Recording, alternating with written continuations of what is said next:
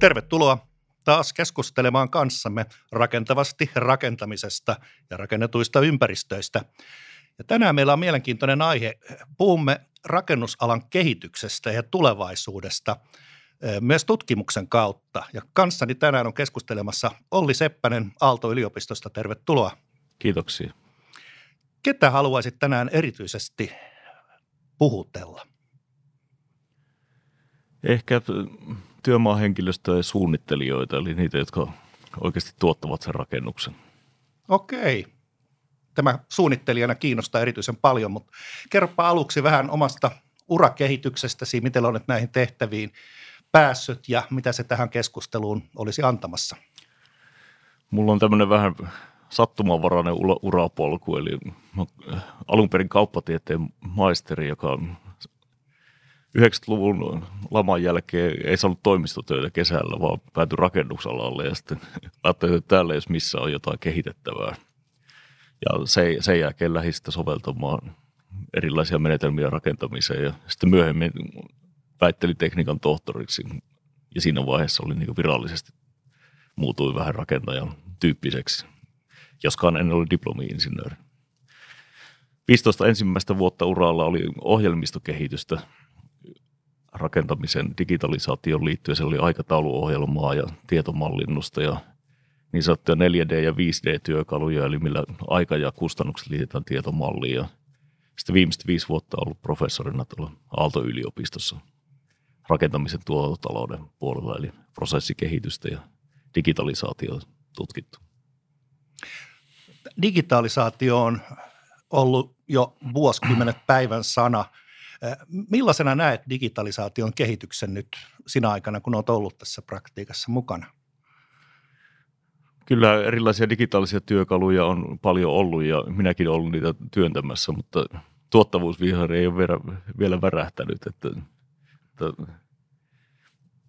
täytyy siirtyä vähän toisen tyyppisiin digitaalisiin ratkaisuihin. Me ollaan ehkä enemmän keskitty siihen, että saadaan teoreettisia suunnitelmia parannettua, olipa ne sitten teknisiä suunnitelmia tai aikatauluja, mutta ollaan vähemmän keskitty siihen, että, että miten me oikeasti tiedetään koko ajan reaaliajassa, että, että mitä nyt ollaan tekemässä ja mitä muut on tekemässä ja miten parhaiten yhteensovitetaan erilaisia tehtäviä se on nyt tämä nykyinen uusi trendi, että päästään enemmän siihen, että mitä todellisuudessa tapahtuu ja päästään vertailemaan siihen teoreettiseen suunnitelmaan. Ja näiden kahden välistä kuilua pitäisi nyt seuraavaksi pienentää ennen kuin lähdetään sitä taas satsaamaan parempaa suunnittelua.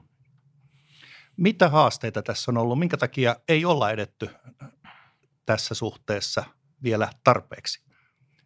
No onhan se tietoteknisiä haasteita tietysti, että, että jos halutaan reaaliaikaista tietoa tuotannosta, niin silloin tarvitaan jonkinnäköisiä sensoreita tai mobiilivehkeitä, joilla ihmiset syöttää tietoa tai, tai kuva, koneen näköä. Ja näiden teknologiat on nyt vasta kehittymässä. Jos suunnitteluprosessista halutaan, halutaan tietoa, niin silloin tarvitaan jotain pilvipohjaisia palveluita, ja niitäkään ei ole kovin pitkään ollut vielä käytössä. Vaan ollaan ollut rajautuneita yhden työpöydän sovelluksen – ympärille. Että teknologia mahdollistaa nyt tämä seuraava askeleen. Näetkö, että tiedon määrä sinänsä on ollut haaste? Tiedon määrä on nyt tulossa valtavaksi haasteeksi. Että nyt kun me aletaan keräämään dataa, meillä on kaverit, jotka kiertää kypäräkamera päässä työmaalla ja viikoittain dokumentoi koko kohteen 360 kameralla ja meillä on sensoreita työntekijöille ja koneissa ja olosuhteita mitataan jatkuvasti, niin siellä tulee valtava määrä dataa, gigaa kaupalla viikossa. Ja nyt seuraava kysymys onkin, että miten sitä pitäisi hyödyntää. Ja pystyykö ihminen ylipäänsä hyödyntämään ja yhdistämään tätä kaikkia tietoa. Ja nyt sitten tekoäly, jonka laskentatehot on myös kasvaneet, niin mahdollistaa seuraavan askeleen tässä. No mites ihmisten asenteet? Rakennusala on perinteisesti nähty aika konservatiivisena. Onko toimijat niin lähtenyt mukaan tähän innostuneesti? Kyllähän ne koko ajan innostuneet. Silloin 20 vuotta sitten, kun ensimmäistä bisnestä perustettiin, niin ajateltiin, että meillä ei ole aikaa odottaa sukupolven vaihtumista. Mutta nyt se on vaihtunut.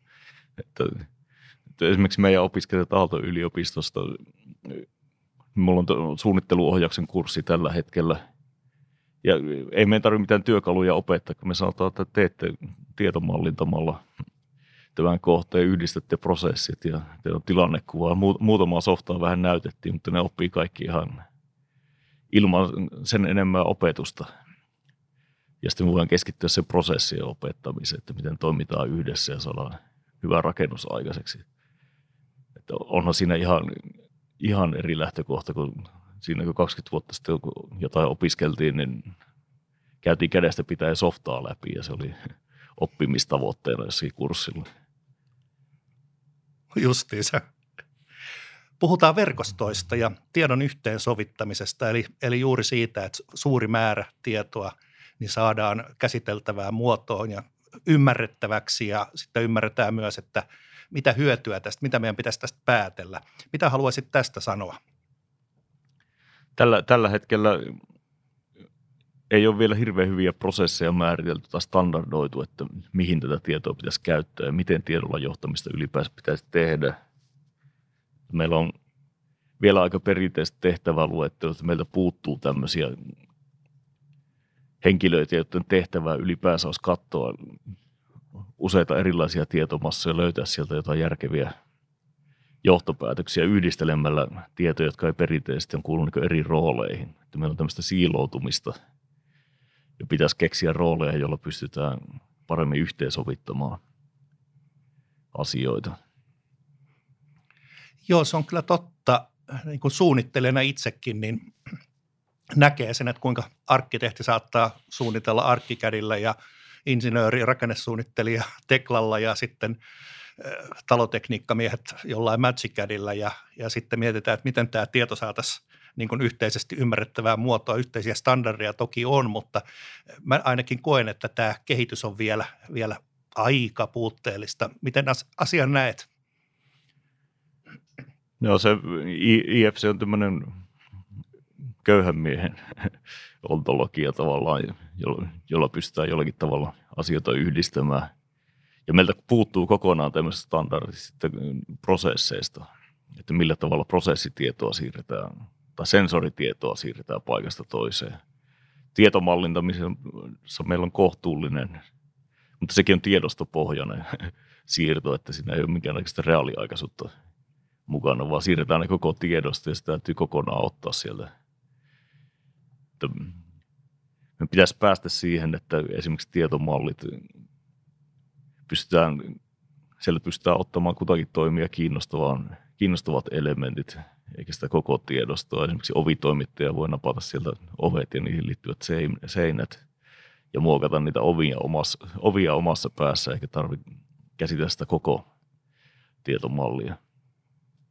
Samalla tavalla pitää kehittää tämmöisiä tiedonsiirroformaatteja työn kulkuun, että aikataulutietoa, sensoritietoa, kuvatietoa voidaan linkittää järkevästi toisiinsa. Joo, eli toisin sanoen kukin tarvitsija ja toimija niin saisi sieltä helposti just sen, mikä hänelle merkitsee jotain. Ja tuota, sen ylimääräisen työn, voisinko sanoa suorastaan turhan työn määrä jäisi mahdollisimman pieneksi. Tähän rupeaa kuulostaa lean-ideologialta. Kuinka paljon lean on syönyt, äh, anteeksi, lyönyt itseään lävitse rakennusalalla? Kyllä se pikkuhiljaa edelleen puhutaan aika pienestä piiristä, mutta mä oon tuossa Linkostakson Institute Finlandin hallituksessa ja kyllä jäsenmäärät kasvaa joko, koko ajan. Toinen linjin liittyvä kehityshanke on meidän Pillin 2030, jossa on 20 firmaa mukana. Siellä lähti 11 firmalla vuonna 2016 liikkeelle ja nyt on 20, eli 9 firmaa tullut, tullut lisää. Ja meidän kokouksissa on tutkimushankkeiden työryhmissä käy yli 40 henkilöä. Haasteena on tietysti, että vuodesta toiseen on samat nimet, että, että, ei voi sanoa, että se olisi mitenkään läpilyönyt vielä, mutta sanotaan, että jokaisessa firmassa on varmaan useita innokkaita – ja kaikissa firmoissa löytyy myös paljon henkilöitä, jotka ei koskaan kuullutkaan, ainakin isommissa firmoissa. Niin, millähän sitä voisi muuttaa oikein kulttuuriksi? Niin Kyllä se johdon esimerkistä ja siitä, että koko ajan puhutaan asiasta ja kannustetaan kaikkia toimimaan uudella tavalla. Kannustetaan tuomaan parannuskohdeita jatkuvasti esiin ja tuoda sellaista jatkuvan parantamisen kulttuuria, että virheitä ei tarvitse pelätä, vaan ne tuodaan rohkeasti esille, niin sitähän se lähtee. Niin, että virhe on ikään kuin nopea tapa oppia lisää kyllä virhe pitäisi nähdä mahdollisuutena, mahdollisuutena ja jotenkin muuttaa palkitsemista sillä, että ne, jotka havaitsee eniten ongelmia, joilla rakentavia ratkaisuehdotuksia, niin he pärjäisivät organisaatiossa, kun taas nyky, nykymeiningissä ehkä ne, jotka on hiljaa ongelmista ja yrittää pärjätä niistä huolimatta ja polt- sammuttelee tulipaloja, ne pärjäävät organisaatiossa. Ennaltaehkäisyyn pitäisi siirtyä, mutta nykyiset kannustimet ehkä – enemmän kannustaa ihmisiä odottavat, että se ongelma tulee ja sitten tekemään sankaritekoja. Jaha, selvä. Tuota, joo, ja voisin kuvitella myös, että kulttuuriin päästään helposti sitä kautta, että voidaan osoittaa hyviä esimerkkejä. Hei, me tehtiin näin ja saavutettiin näin. Onko sulla kertoa esimerkkejä jostain, tuota, niin mistä, missä liin-ajatus ja sen käyttäminen niin on tuonut jotain konkreettista hyvää rakentamisen arjessa? Meillä oli aika hyvä diplomityö, jonka teki Hans Pasila, jossa lähdettiin niinku ihan mikrotasolla, että, että analysoitiin kipsilevyiseinä tuottavuutta. Kypäräkamerat laitettiin muutaman kirvesmiehen päähetkä oli vapaaehtoisia osallistumaan tutkimukseen ja sitten analysoitiin vasta kypäräkameran videosta, mihin se aika menee – ja sieltä nähtiin sitten, että liikkeeseen menee luvattoman paljon aikaa, jolloin ihan yksinkertaisilla keinoilla järjestämällä logistiikan vähän paremmin ja tuomalla sellaiset työkalukassit, jossa oli kaikki työkalut mukana. Sitä liikettä saatiin puolitettua ja, ja yhtäkkiä samat miehet sai 20 prosenttia enemmän väliseinää asennettua. Eli ne on aika pieniä juttuja, mutta kaikkien, kaikki ongelmiin pitäisi tarttua ja sitten kehittää yhdessä työntekijöiden kanssa niihin ratkaisuja. Sama koskee myös suunnittelutyötä. Että sen sijaan, että hyväksytään ne ongelmat, koska ne on aina ollut ennenkin mukana, niin nostetaan ne ongelmat pöydälle. Eli kirvesmiehen pitäisi ajatella, että mun työ on tehdä kirvesmiehen työtä, ei esimerkiksi kantaa materiaalia. Se pitäisi nostaa ongelmana esille. Se on hirveän hankalaa, koska se on aina kuulunut osaksi sitä työtä samaa suunnittelijalla, että kun odotetaan lähtötietoja, niin ei sitä hirveä, hirveätä porua nosteta sen takia, että sitä on aina odotettu. että pitäisi niin kuin, jokaisen pitäisi hahmottaa, että mitä on se arvoa lisäävä aika ja hukkaa omassa työssä. Ja tähän tarvitaan koulutusta. Ja sen jälkeen niitä ongelmia pitäisi nostaa esille, vaikka niitä ei koskaan aikaisemmin niistä edes puhuttu. Totta, todellakin. Tuota, sitten tässä on se hyvä klangi myös, että että kun se tehdään yhdessä työntekijän, suunnittelijan, sen, sen, joka sen kädet savessa sitten tekee sen homman, niin yhdessä hänen kanssaan, niin silloin se on myös yhteinen, meidän yhdessä kehittämämme, että se ei ole mistään ylhäältä tullut käsky. Ja mä voisin kuvitella, että kyllä tällä lailla niin tämä uusi oppi, uudet käytännöt, niin imeytyy kaikkein parhaiten. Kyllä, meidän pitäisi tavallaan kääntää tämä organisaatio ylös alas, että johto on niin palvelemassa sitä sitä suunnittelijaa tai, tai asentajaa para, luomassa parempia edellytyksiä, koska se tietysti asentajalla ja suunnittelijalla itsellä on aika vähän vaikutusmahdollisuuksia. Mutta sitten jos toimitusjohtaja tai, tai työpäällikkö, niin hänellä on paljon enemmän vaikutusmahdollisuuksia. Niitä vaikutusmahdollisuuksia pitäisi käyttää siihen, että me saadaan paremmat olosuhteet siihen tuottavaan työhön, joka viime kädessä tuo arvoa asiakkaalle.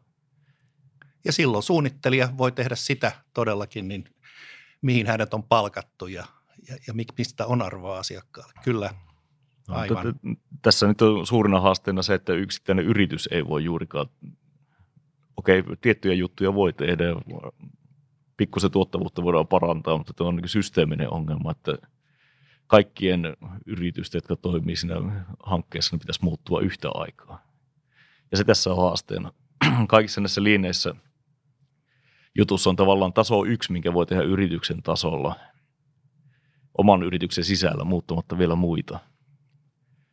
sen jälkeen, kun siirrytään seuraavalle tasolle, esimerkiksi nyt vaikka tahtituotannossa tai, tai lin-suunnitteluohjauksessa, niin sitten pitää alkaa ottaa muita mukaan, jolloin se vaikeusaste koko ajan kasvaa, koska totta kai on helpompaa muuttaa vaan omaa toimintaansa.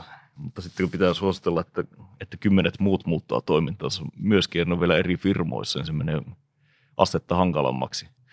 Ja sen takia tämmöiset yritysten yhteistoiminta, että me saadaan niin laajasti levitettyä tätä sanomaa äärimmäisen tärkeitä, jotta ei joka hankkeessa tarvitse jokaista kumppania kouluttaa ja suostutella ja maanitella erikseen. Tässähän rupeaa kaikumaan ilmassa tämmöinen sana kuin allianssi. Olisiko siellä mahdollisuuksia niin kuin vähän laajemmassa mittakaavassa niin luoda näitä uusia tehokkaita työtapoja? Allianssissa näitä, näitä paljon kehitetään, että siellä ne tavallaan syntyy itsestään, koska meillä on yhteinen tavoite. Ja kaikki ymmärtävät, että allianssihankkeessa täytyy tehdä asiat eri tavalla ja yhteistoimintaa täytyy hyödyntää. Sieltä lähtee paljon innovaatioita ja sitten saadaan myöskin paljon hyödynnettyä näitä linjejä, toimintatapoja ja myöskin digitalisaatiota. Ja Allianssissa Suomi on pärjännyt aika hyvin, mutta totta kai allianssihankkeet on vain pieni prosentti suomalaista rakennushankkeista, että se ei niin sinänsä vielä riitä Suomen rakennusteollisuuden muuttamiseen liinniksi tai digitaaliseksi. Joo, varmasti on just näin. Ehkä sieltä kuitenkin on löytymässä jotain tämmöisiä – toimintatapoja, jotka voidaan sit siirtää toisen tyyppisiinkin pienempiinkin hankkeisiin, niin kuin tämmöisiksi mikroalliansseiksi, jos nyt näin voi sanoa, että esimerkiksi miten suunnittelu tai rakentamisprosessi käynnistetään, miten kootaan hyvin to- yhdessä toimiva tiimi ja näin poispäin. Kyllä, luottamus on tärkeä kaikissa hankemalleissa. Ja itse asiassa nyt kun MRL-uudistusta pohditaan, niin siellä ollaan mietitty sitä, että pitäisikö meidän tavallaan niin esittää laissa jo vaatimuksena, että meidän pitäisi tämmöisiä yhteis, pitäisi yhteistoimintaa satsata ja tehdä joku yhteinen laadunvarmistussuunnitelma siellä hankkeen alkuvaiheessa, tavallaan tämmöinen minikehitysvaihe. Samalla tavalla kun tutkittiin katutöitä Helsingin kaupungin kanssa, niin vaikka allianssi ei ehkä ihan pienessä hommassa ole syytä, syytä mennä, niin kuitenkin kehitysvaihe tämmöisessä epävarmassa hankkeessa niin on riippumatta hankemuodosta niin on järkevää, jos on paljon epävarmuuksia. Musta tuntuu, että silloin sen projektin yhdessä tekeminen, niin paitsi onnistuu paremmin, tulee parempaa lopputulosta vähemmällä vaivalla, niin se on myös miellyttävämpää. Totta kai korkean luottamuksen projektissa on mukavampi olla, kun uskotaan siihen, että kaikki pyrkii toimimaan hankkeen parhaaksi – sitä nyt pähkäillä isolla työverrat, millä tavalla tuonne hankkeen parhaaksi ideologia voitaisiin kirjata lakiin, vaan onko se ylipäänsä mahdollista? Niin, ehkä suomalainen tarvitsee sen, että, että, että joku sanoo, että nyt säännöissä sanotaan näin, niin sitten hän noudattaa sitä. Kyllä. Sehän näkee tuossa koronahommassakin aika hyvin, että niin kauan on suosituksia, niin se ei paljon käytös puutu, mutta sitten alkaa tulla vaatimuksia ja, ja käskyjä, niin se ei suomalainen tottele ihan killisti. Joo, Mietitään vähän tätä tieteellistä tietoa ja tutkimusta alan kehityksen mahdollistajana. Mitä haluaisit siitä sanoa? Me ollaan nyt aika hyvin tässä yhteistyössä teollisuuden kanssa ehkä löydetty paikka tämmöiselle aika käytännönläheiselle tutkimukselle, missä, missä otetaan niin ongelmakohtia ja ja sitten tehdään kansainvälistä benchmarkkausta, että katsotaan, miten muualla maailmassa ja miten muilla aloilla asia on lähestetty. Ja sen jälkeen tehdään pilotteja ja, ja sitä kautta viedään, nostetaan mielenkiintoa ja sitten tietysti yritysten tehtäväksi jää viedä näitä asioita käytäntöön. Tämmöisellä lähestymistavalla ollaan, ollaan päästy aika monellakin alueella eteenpäin. Okei uskallatko kertoa jonkun esimerkin, käytännön esimerkin? No tahtituotanto nyt on semmoinen, mikä on ehkä eniten lehtiin päässyt. Me aloitettiin vuonna, me tehtiin kansainvälinen, laajan kansainvälinen benchmarkkaus 2016-2017. Ja siellä etsittiin tapoja, miten voisi esimerkiksi lyhentää rakennusaikoja sillä tavalla, että laatu ei kuitenkaan heikkene eikä kustannukset kasva. Ja oikeastaan joka puolelta maailmassa, missä näin oli, tähän oli onnistuttu, niin oli otettu käyttöön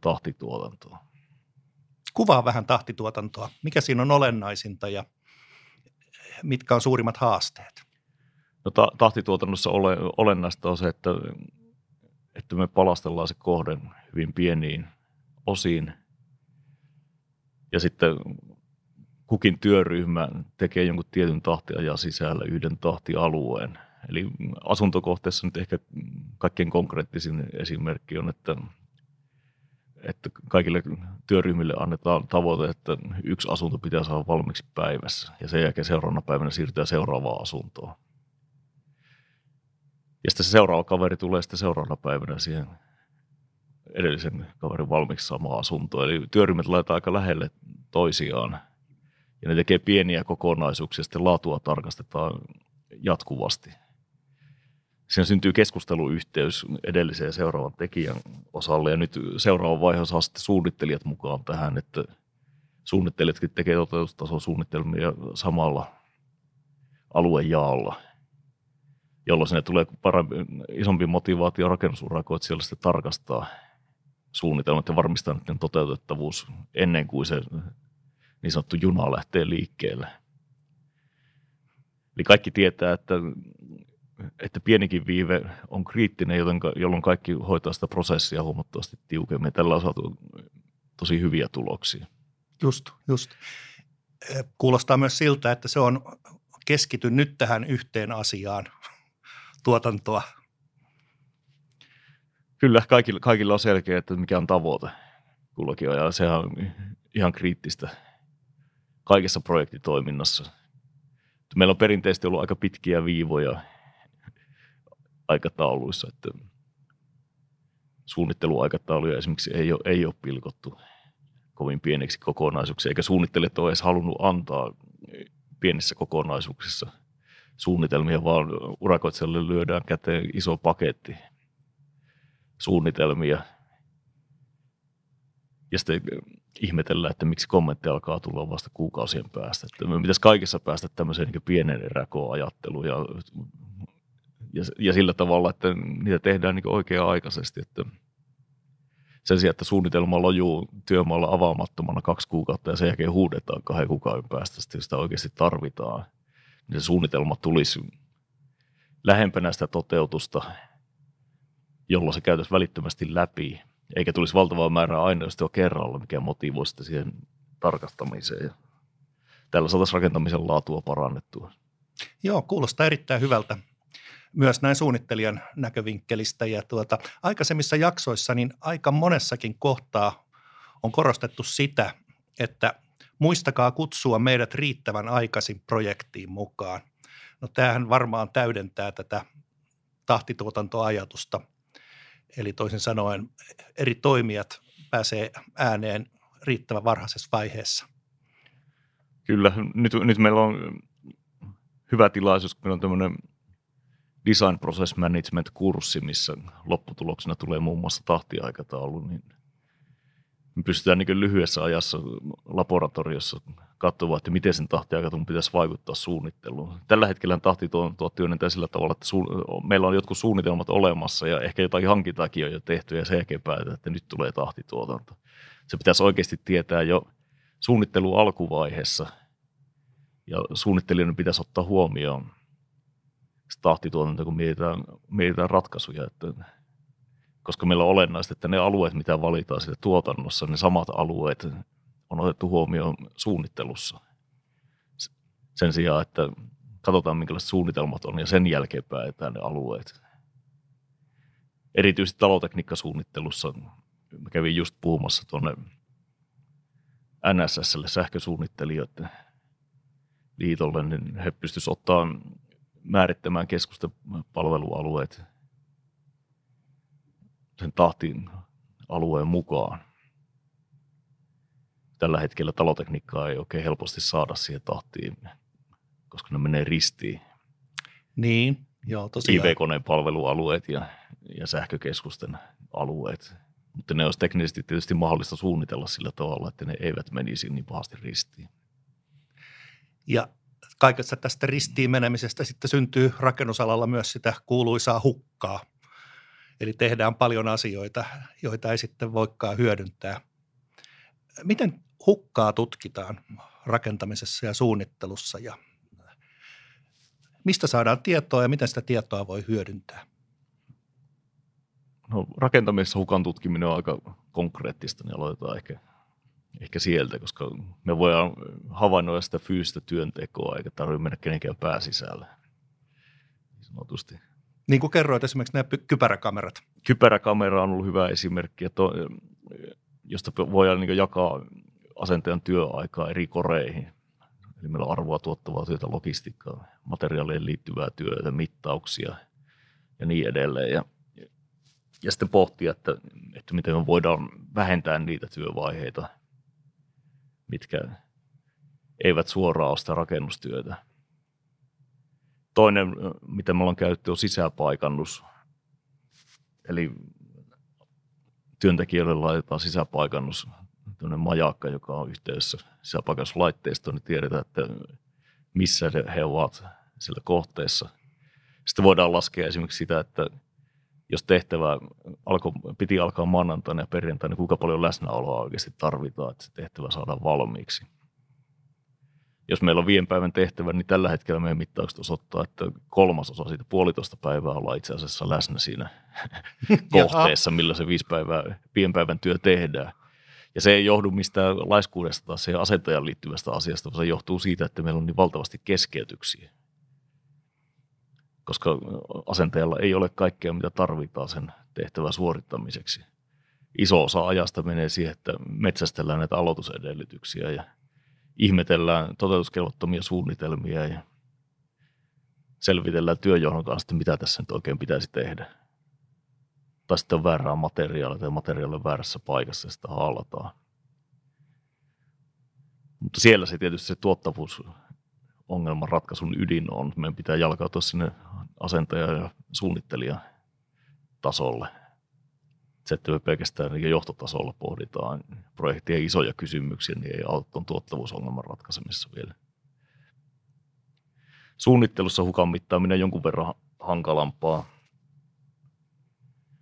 siellä voidaan esimerkiksi katsoa sitä, että kuinka kauan suunnitteluaineisto tavallaan lojuu varastossa ennen kuin joku seuraava hyödyntää sitä. Ja yleensä suunnitteluaineisto on pääosan ajasta hyödyntämättä jossakin projektipankissa. Tähän pääsee esimerkiksi projektipankin aikaleimoille, että milloin sinne ladattiin ja kuka sitä seuraava kerran katsoi. Niin siellä on aika paljon päiviä välissä monesti ennen kuin paitsi jos suunnitelmat on myöhässä. Niin, aivan. Silloin se kyllä avataan heti. Kyllä, kyllä, kyllä. Ja tuota, niin, tästä tuli mieleen juuri, kun kerroit siitä, että e, aika pitkiä aikataulujanoja, niin näillähän on aina taipumus sitten aiheuttaa sitä, että kaikki rymppääntyy sinne loppuun. Et suuri osa ajasta nyt menee sillä lailla, että no kyllähän tässä nyt on vielä vaikka kuinka paljon aikaa ja ups, nyt pitäisikin saada iso valmiiksi. Joo, samahan toteutuu opiskelijoille ja toteutuu itselläkin silloin, kun tenttiin piti, piti lukea, näin. että siihen voisi periaatteessa valmistautua sen koko kurssiajan ja jatkuvasti niin perehtyä siihen asiaan, mutta aika monella jäi siihen viimeiseen yöhön. Joo, kerroit tästä viiden päivän tehtävästä, jos, joka tuota, niin itse asiassa parhaiten suoriutus yhdessä ja puolessa päivässä, niin, niin, niin kyllähän se nyt tämän duunarinkin kannalta niin kuulostaisi paljon paremmalta, että hei, että sulla on nyt puolitoista päivää – tuota, niin mahdollisuus äh, tehdä tätä duunia ja sitten sä voit lähteä vaikka kalaan sen jälkeen kolmeksi ja puoleksi päiväksi. Ja se, joka tämän työn teettää, niin se on onnellinen siitä, että tämä tulikin valmiiksi jo tänään eikä, eikä vasta viikonlopulla. Että, että tästä niin kuin kaikki hyötyy, jos asiat rationalisoidaan. Ja eri, erityisesti siinä on aika monessa työlajissa ei uskalla tehdä urakkatyötä, koska meillä on niin paljon, joutaan kirjaamaan näitä ylimääräisiä haittatunteja niin sanotusti. Mutta meillä, jos me saataisiin näitä ongelmia ratkaistua, niin urakkatyöedellytykset parannisi. Ja, ja silloin se näkyisi tietysti suoraan siellä työntekijän tilipussissa. Me saataisiin tätä asiaa kehitettyä. Ja se näkyisi tilaajalle lyhyempinä aikatauluina. Ja varmasti laatukin on parempaa, kun, kun saadaan sitä hukkaa vähennettyä. Kaikki osapuolet hyötyy. Kyllä, kyllä kuulostaa erittäin vakuuttavalta. Jos luodaan vielä katsetta vähän tuonne tulevaisuuteen, sanotaanko lähitulevaisuuteen ja sitten vähän pidemmällekin tulevaisuuteen, niin mitä olisit näkemässä, mitä horisontissa häämöttää seuraavaksi? No nyt, nyt on ehkä tämä digitaalinen kaksonen on tämmöinen trendikäs sana, niin mä uskon, että me saadaan, saadaan vi, aika isoja kehitysaskeleita seuraavan viiden vuoden aikana. Ja aikaisemmin digitaalisella kaksosella on enimmäkseen tarkoitettu sitä, että meillä on joku, joku ylläpidon aikainen malli ja sitten meillä tulee reaaliaikaista sensoridataa. Tämmöistä ratkaisusta toimii jo, mutta tällä hetkellä meillä ei prosessista jää sellaista jälkeä, että kuka teki, mitä teki ja milloin teki ja miltä se näytti ja minkälaiset olosuhteet oli silloin, kun tehtiin. Nythän meillä data alkaa jo olla, kun kypäräkamera päässä työmaa-insinööri kiertää tai vastaavamestari kiertää työmaalla. Periaatteessa voi dokumentoida se koko hankkeen rakennusprosessin 360 videoin – ja siihen kun saataisiin vielä teknologiaa, että ne videot saataisiin palasteltua vastaamaan kutakin rakennusosaa, niin sen jälkeen ollaan aika nopeasti siinä, että päästään ylläpitovaiheessa näkemään sen seinä sisään. Tai sitten jos meillä tulee joku, joku laatuongelma, niin ei tarvitse enää väitellä siitä, että, että, että mistä tämä aiheutuu, kun meillä on tiedossa olosuhde, meillä on tiedossa, että miltä se näytti ennen, miltä se näytti jälkeen. Ja, ja sitten mahdollisesti vielä, että ketä kaikkea siellä on käynyt siinä tilassa siinä aikana, kun se virhe syntyi tämmöinen prosessi, digitaalinen kaksonen, kehittyy pikkuhiljaa. Meillä on ehkä joku karvalakkimalli mahdollista tuottaa jo nyt, mutta sanotaan, että viiden vuoden päästä ollaan varmaan jo aika pitkällä. Ja mä näkisin, että tämä aika paljon parantaa laatua, mahdollistaa materiaalitoimittajien tuotekehityksen. Tällä hetkellähän, jos katsotaan jotain materiaalitoimittajaa, niin he eivät oikein voi tietää, että minkälaista asennusmenetelmää on käytetty tai minkälaiset olosuhteet on ollut, niin heillä ei ole sellaista dataa, millä voisi jatkuvasti kehittää sitä tuotetta parempaan suuntaan. Se tarjoaa ihan valtavia mahdollisuuksia ja varmasti parantaa rakentamisen laatua ja tuottavuutta. Todella, ja nyt tässä suunnittelijan ajatus lipeää jo siihen käyttöä, käyttöaikaan rakennuksen elinkaareen, että voisi olla aika huikeaa, jos esimerkiksi arkkitehti saisi vielä sitten käyttäjiltä feedbackia jollakin lailla, että kuinka tämä nyt sitten on oikein toi, toiminutkaan ja, ja miten ihmiset on tätä käyttänyt, että onko, onko sun käsitykset olleet ollenkaan oikeat. Että näinkin pitkälle kaarelle niin ajatus menee.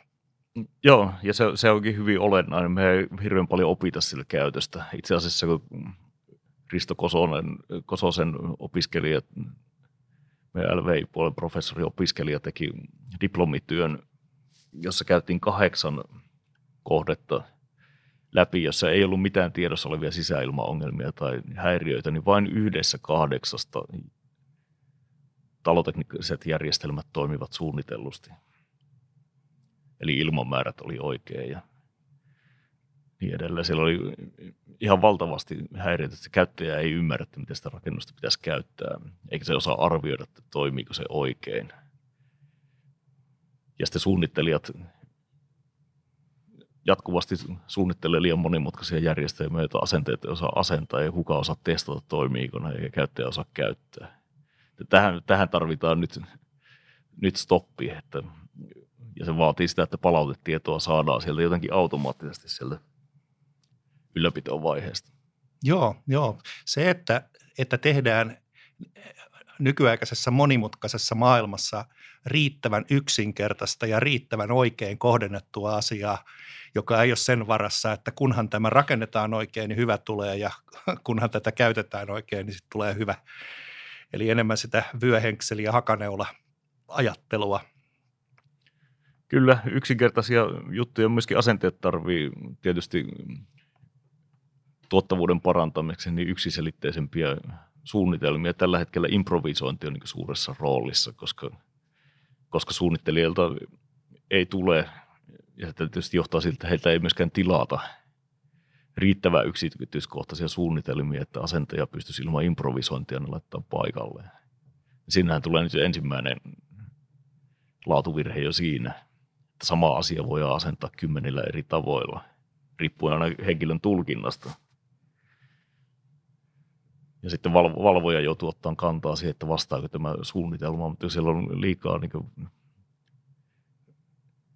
liikaa asioita, missä, missä voidaan soveltaa, Joo, ja joo, kaikki voi olla asiantuntijoita. Jollakin tavalla suunnittelijoiden pitäisi tulla mukaan enemmän siihen rakennusaikaisen laadunvarmistukseen myös ja katsoa, että onko ne, ja ehkä myöskin kehittää suunnittelun laajuutta siihen suuntaan, että me saataisiin helpommin ymmärrettäviä suunnitelmia, jotka on yksiselitteisiä eikä improvisoinnin varaa juurikaan olisi. Just jolloin myöskään, niin voisi sanoa, että vastuut ei pirstoutus ja jäisi epämääräisiksi, vaan että nekin olisi jollakin lailla selkeät. Silloin vastuut on selkeät, jos on riittävä suunnittelulaajuus tilattu. Että jos katsotaan vaikka Ikean huonekaluja, kuka saataan, niin en mä koskaan löytänyt sieltä semmoista huonekalua, missä joutuisi improvisoimaan jotain. Että kyllä ne on ihan tarkasti määritelty, että miten, miten ne hommat kasataan. Mutta sama ei päde nyt rakentamisen suunnitelmiin. Toi olikin mielenkiintoinen esimerkki. Kyllä. Ja nyt kun tässä katsellaan tulevaisuuteen päin, niin minkälaisia mahdollisuuksia näet virtuaalitodellisuudella ja sitten tällä lisätyllä todellisuudella olevan rakentamisessa? Virtuaalitodellisuus on aika paljon jo käytössä, erityisesti allianssihankkeessa. Eli totta kai käyttäjä pitäisi saada mukaan sen suunnitteluvaiheeseen. Ehkä se loppuhetken muutoksia, kun käyttäjä alkaa viimekin hahmottumaan, että minkälainen tästä on tulossa. Ja loppuhetken muutokset johtaa aina kiireeseen.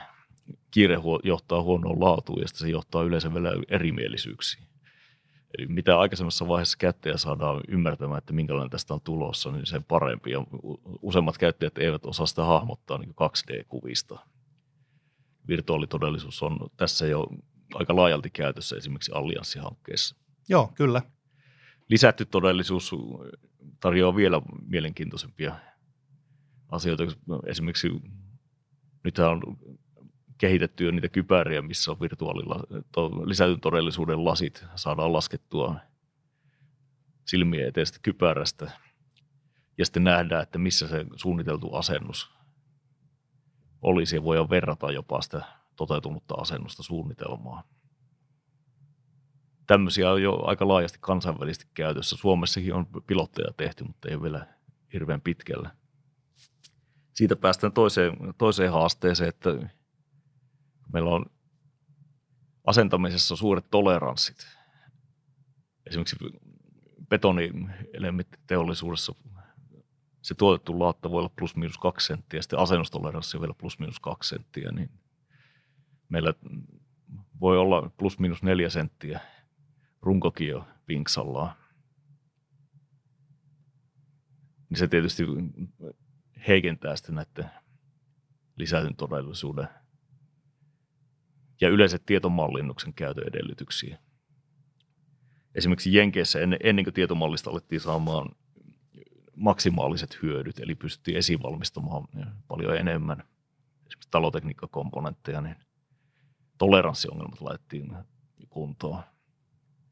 Eli suunnittelijat oli jatkuvasti siellä mukana rakennusaikana ja pääurakoitsija velvoitettiin toimittamaan tarkemmin mittaukset 800 pistettä per päivä toteutuneista asennuksista.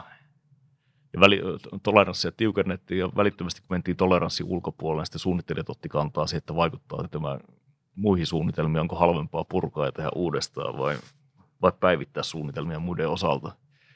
Mutta kun ne toleranssit jatkuvasti päivitetään sinne suunnitelmiin, niin silloin vältytään mittavirheiltä tulevissa asennuksissa ja myös mahdollistetaan esivalmistus laajemmassa mittakaavassa kuulostaa myös siltä, että tätä kautta niin suunnittelijat saa sitä eh, arvokasta tietoa, että miten tämä asia käytännössä onnistuu, miten tämä rakennetaan, että eh, semmoiset liian korkealentoiset suunnitelmat, niin, niin ne jää vähitellen historiaa. Kyllä.